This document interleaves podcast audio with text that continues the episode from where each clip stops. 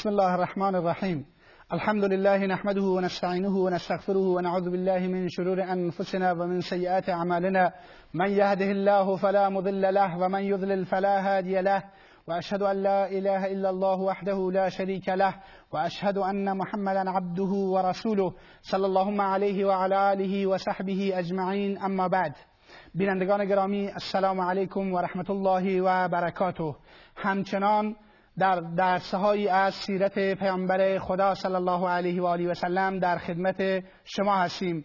در جلسات گذشته درباره اهمیت سیرت صحبت کردیم و برای اینکه بهتر اوضاع و احوال جهانی را که رسول خدا صلی الله علیه و سلم در آن مبعوث گردید آشنا بشیم به طور مختصر و گذرا درباره تمدن ایران تمدن روم تمدن هند آین مسیحیت در اون دوران و آین یهودیت و همچنین بودا و مجوسیت آشنا شدیم و گفتیم که چگونه در اون دوران ظلم و ستم سیاسی به اوج خودش رسیده بود و سرتاسر جهان را ظلمت و تاریکی فرا گرفته بود و ادیان اساسا ادیان توحیدی هم مانند مسیحیت و یهودیت به انحراف کشیده شده بودند و دچار و دستخوش تحریف شده بودند به طوری که آداب و رسومی بیش از اونها باقی نمونده بود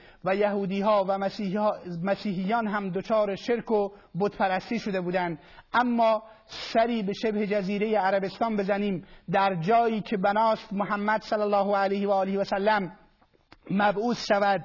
ببینیم عرب ها چه وضعیتی داشتند عرب ها چه موقعیتی رو داشتن در زمانی که پیامبر اکرم صلی الله علیه و سلم مبعوث می شود اساسا مورخین و تاریخ نویسان عرب ها رو به سه دسته تقسیم کردند. گفتند عرب ها اساسا یا عرب باعده هستند و اونها عرب هایی هستند که در از نسل عاد و سمود هستند که در تاریخ خبر زیادی از اونها در دست نیست که این اقوام یعنی عاد و سمود که عرب باعده بودند چه وضعیتی داشتند دوم عرب عاربه و اونها فرزندان یعقوب ابن یشحب ابن قحطان هستند که از اونها به عنوان عرب قحطانی یاد می شود اینها دو قبیله مشهور همیر و کهلان بودند که در یمن یمن عاربه در یمن سکونت داشتند. اما بعدها بر اثر درگیری هایی که بین دو تا قبیله معروف همیر و کهلان صورت گرفت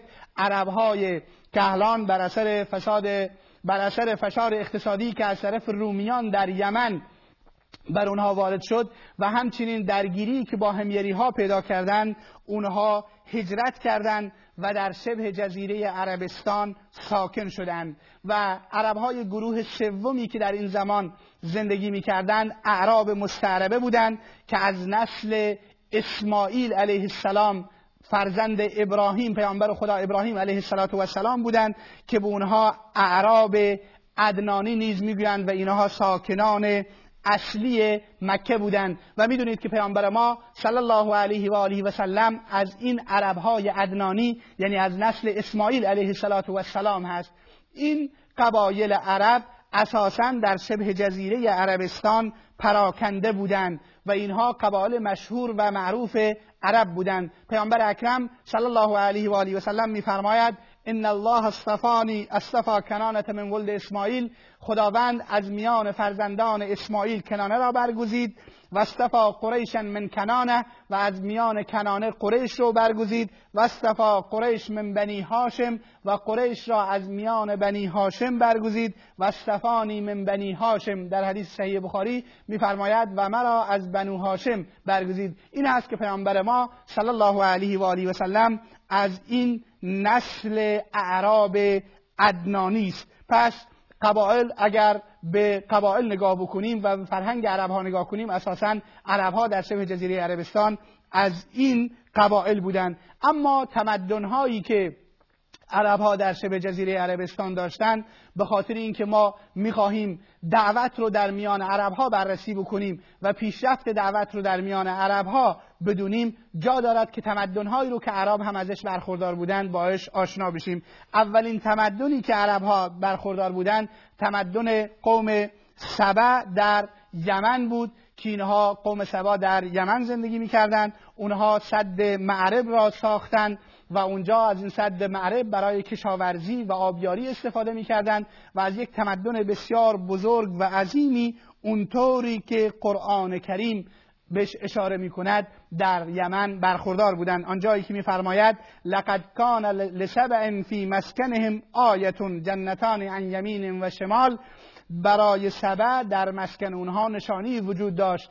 باغهای سبزی چپ و راستشون داشتند کلو من رزق ربکم وشکرو له. شما از رزق پروردگارتون بخورید و شکر کنید. بلدتون طیبتون و رب غفور شهری پاک شهری خوب و رب غفور. فعرضو فرسلنا علیهم سیل العرمی خداوند میگه بعد از اینکه این سبایی ها این قوم سبع در یمن از تمدنی برخوردار بودند صد معرب را ساخته بودند اونها اعراض کردند شکر و سپاسگزاری نکردند اعراض کردند دست به فساد و فحشا زدند فاعرضوا فارسلنا علیهم سیل العرمی اعراض رویگردانی کردند ما سیل ارم رو بر اونها فرستادیم. صد معرب شکست و به صورت یک سیل اومد و این تمدن را نابود ساخت و از بین برد. و این سنت خدا در روی زمین هست و قانون خدا در روی زمین هست که خداوند به ملتی و به قومی نعمت میبخشد. نعمت می‌دهد و از رفاه و آسایش برخوردار میگرداند تا زمانی که در راه خدا حرکت بکنن اما وقتی که نافرمانی بکنن وقتی که سرپیچی بکنن سنت الهی این هست ها رو نابود می‌کند و از بین می‌برد. پس یکی از تمدنهای عرب, عرب قوم سبا در یمن بودند که قرآن کریم می‌گوید بعد از اینکه اونها سرکشی کردن خداوند اونها رو از بین برد. تمدن بعدی میشه در قوم تمدن قوم عاد رو در احقاف در شمال حضرموت ازش یاد کرد که خداوند عزوجل پیامبر هود علیه السلام رو برای اونها به سوی اونها فرستاد. قرآن کریم درباره تاریخچه این قوم میفرماید کذبت عاد المرسلین اذ قال لهم اخوهم هود الا تتقون. عاد پیامبران را قوم عاد که در حضرموت زندگی می‌کردند پیامبران رو تکذیب کردند خداوند به سوی اونها هود رو فرستاد. هود اونها رو تبلیغ کرد اما باز هم اونها دست بر نداشتند و سرانجام هلاک شدند و نابود شدند پس یکی دیگر از تمدنهای عرب تمدن قوم عاد هست که در احقاف در شمال حضرموت بودند. تمدن دیگر تمدن سمود در حجاز هست که تمدنی بسیار سخت و کهن بود. سمود قومی بسیار قدرتمند بودند. در دل کوها خانه می ساختند و از کشاورزی و باغات بسیار خوبی در حجاز برخوردار بودند ولی باز هم نافرمانی کردند. خداوند عزوجل صالح علیه السلام را به سوی اونها فرستاد اما اونها نافرمانی کردند و هلاک و نابود شدند. این که قرآن کریم میفرماید کذبت ثمود المرسلین قوم سمود هم از پیام پیامبران رو تکذیب کردند. اذ قال لهم اخوهم اذ قال لهم اخوهم صالح الا تتقون. هنگامی که برادرشون صالح پیامبرشون صالح علیه السلام به اونها گفت الا تتقون آیا راه تقوا رو در پیش نمی‌گیرید؟ انی لکم رسول امین. من پیامبری امین امین برای شما هستم.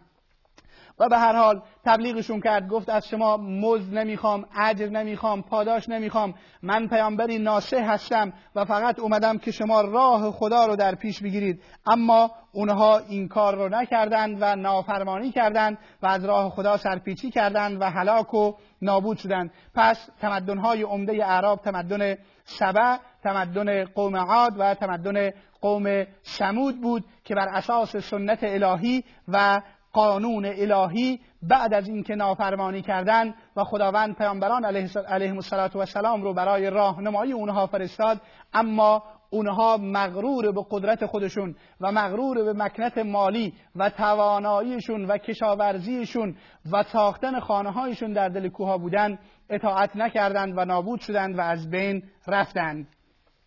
و این گونه تمدن عرب ها بر اثر فساد و نافرمانی از خداوند عزوجل بسیاری از این تمدن ها از بین رفته بود. اما در این دورانی که رسول خدا صلی الله علیه و سلم می‌خواهد مبعوث شود اوضاع اخلاقی و دینی عرب ها چگونه هست عرب ها از دوران از نظر دینی در چه وضعیتی به سر می‌برند؟ آنچه مسلم هست عرب ها در ابتدا بر دین توحید بودند.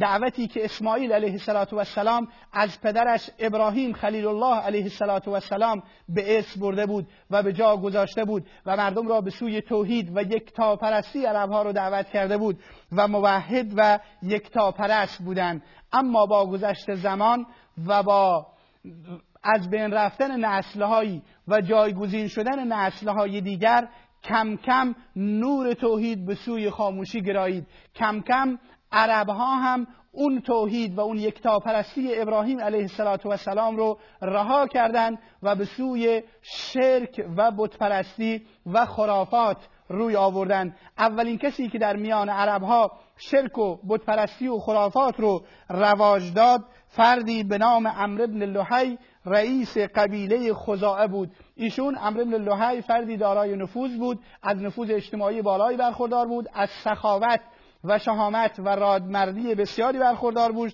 ایشون مسافرتی به شام رفت و اونجا در شام دید که مردم مشغول بتپرستی و عبادت بتها هستند. از اونجا بتی را به نام هبل به مکه آورد و در درون کعبه گذاشت و بتپرستی را رواج داشت.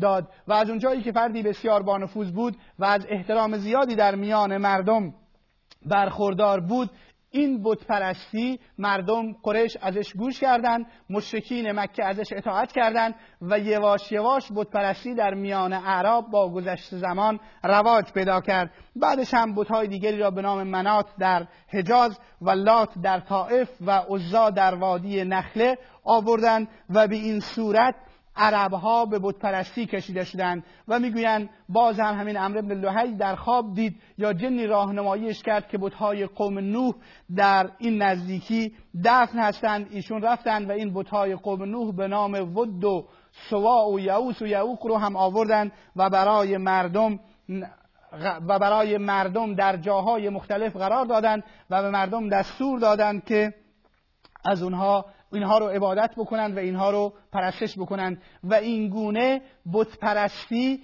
در میان اعراب رواج پیدا کرد. حالا بتهایی رو که پرستش می‌کردند چه کار می‌کردند؟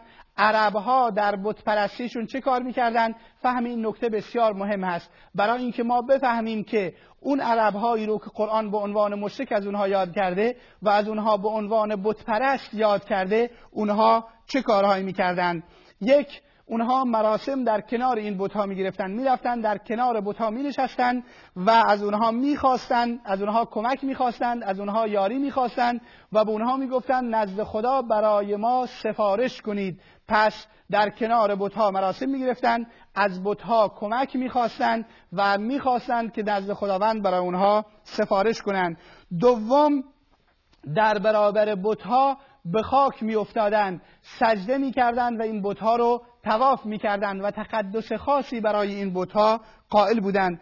سوم به نام این بتها گوسفند و شتر ذبح می کردن خوب گوش کنید به نام این بتها گوسفند و شتر ذبح می کردن و با انواع اعمال به اینها تقرب می جستن می رفتن و گوسفند رو به خاطر این بتها نصب می‌کردن ذبح می‌کردن. این است که قرآن کریم وقتی که محرمات رو اسم می‌گیره میگه و ما ذبح علی النصب یکی از اون چیزهایی که حرام هست اون هست که بر نصب ذبح شود. حیوانی است که بر نصب ذبح شود. نصب سنگهایی بودند که در کنار این بتها قرار داشتند و بالای این سنگ ها مشرکین برای بتهای خودشون و به نام بتهای خودشون ذبح می‌کردند. یا قرآن کریم میفرماید ولا تأکلوا مما لم یذکر اسم الله علیه و از اون چیزی که نام خدا بر اونها گرفته نشده حیواناتی که نام خدا هنگام ذبح بر اونها گرفته نشده نخورید.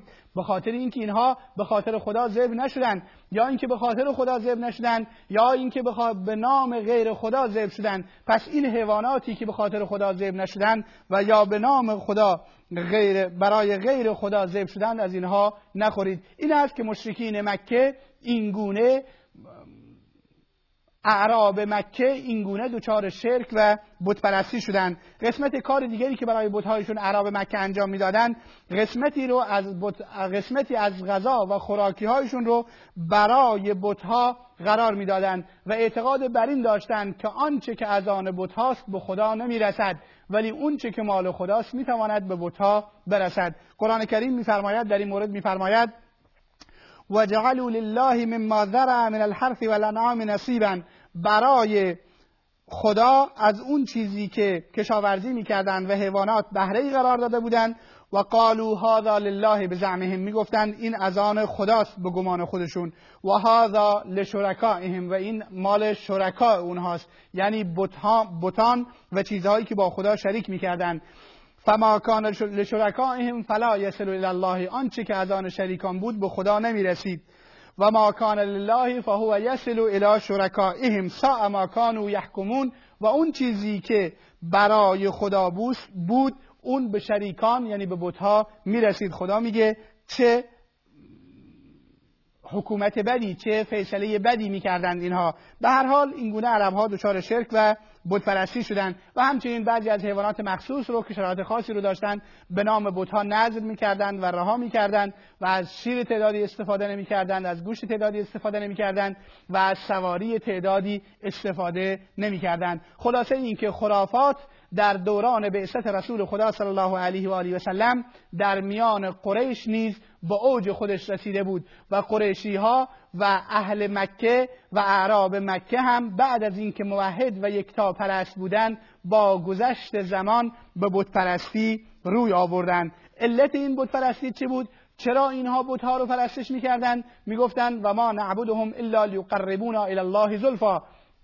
ما اینها رو عبادت نمی کردیم نمی کنیم مگر اینکه ما رو به خدا نزدیک بکنن. وقتی می گفتیم چرا برای بتها سجده می کنید وقتی می گفتیم چرا در برابر بزرگان کرنش می کنید وقتی می گفتیم چرا در برابر انسانهای دیگر خمسر می کنید سر خم می کنید می گفتند و ما نعبدهم الا لیقربونا الی الله زلفا. ما اینها را عبادت نمی کنیم مگر اینکه ما رو به خدا نزدیک بگردانند. استدلالی که بسیاری از مشرکین می‌کنند که انسانهای دیگر و بتهای دیگر و بزرگان و اولیا رو پرستش می‌کنند و می‌گویند هدف ما این هست که ما را به خدا نزدیک بگردانند. قرآن کریم می‌گوید مشرکین مکه علت پرستش خدا رو هم همین می‌دانستند. و همچنین اونجایی که قرآن کریم به تصویر می‌کشد شرکشون رو میفرماید و یعبدون من دون الله ما لا یضرهم ولا ینفعهم آنها غیر خدا چیزها رو عبادت می‌کنند که به آنها نفع و ضرری نمیرساند. و یقولون هؤلاء شفعاؤنا عند الله.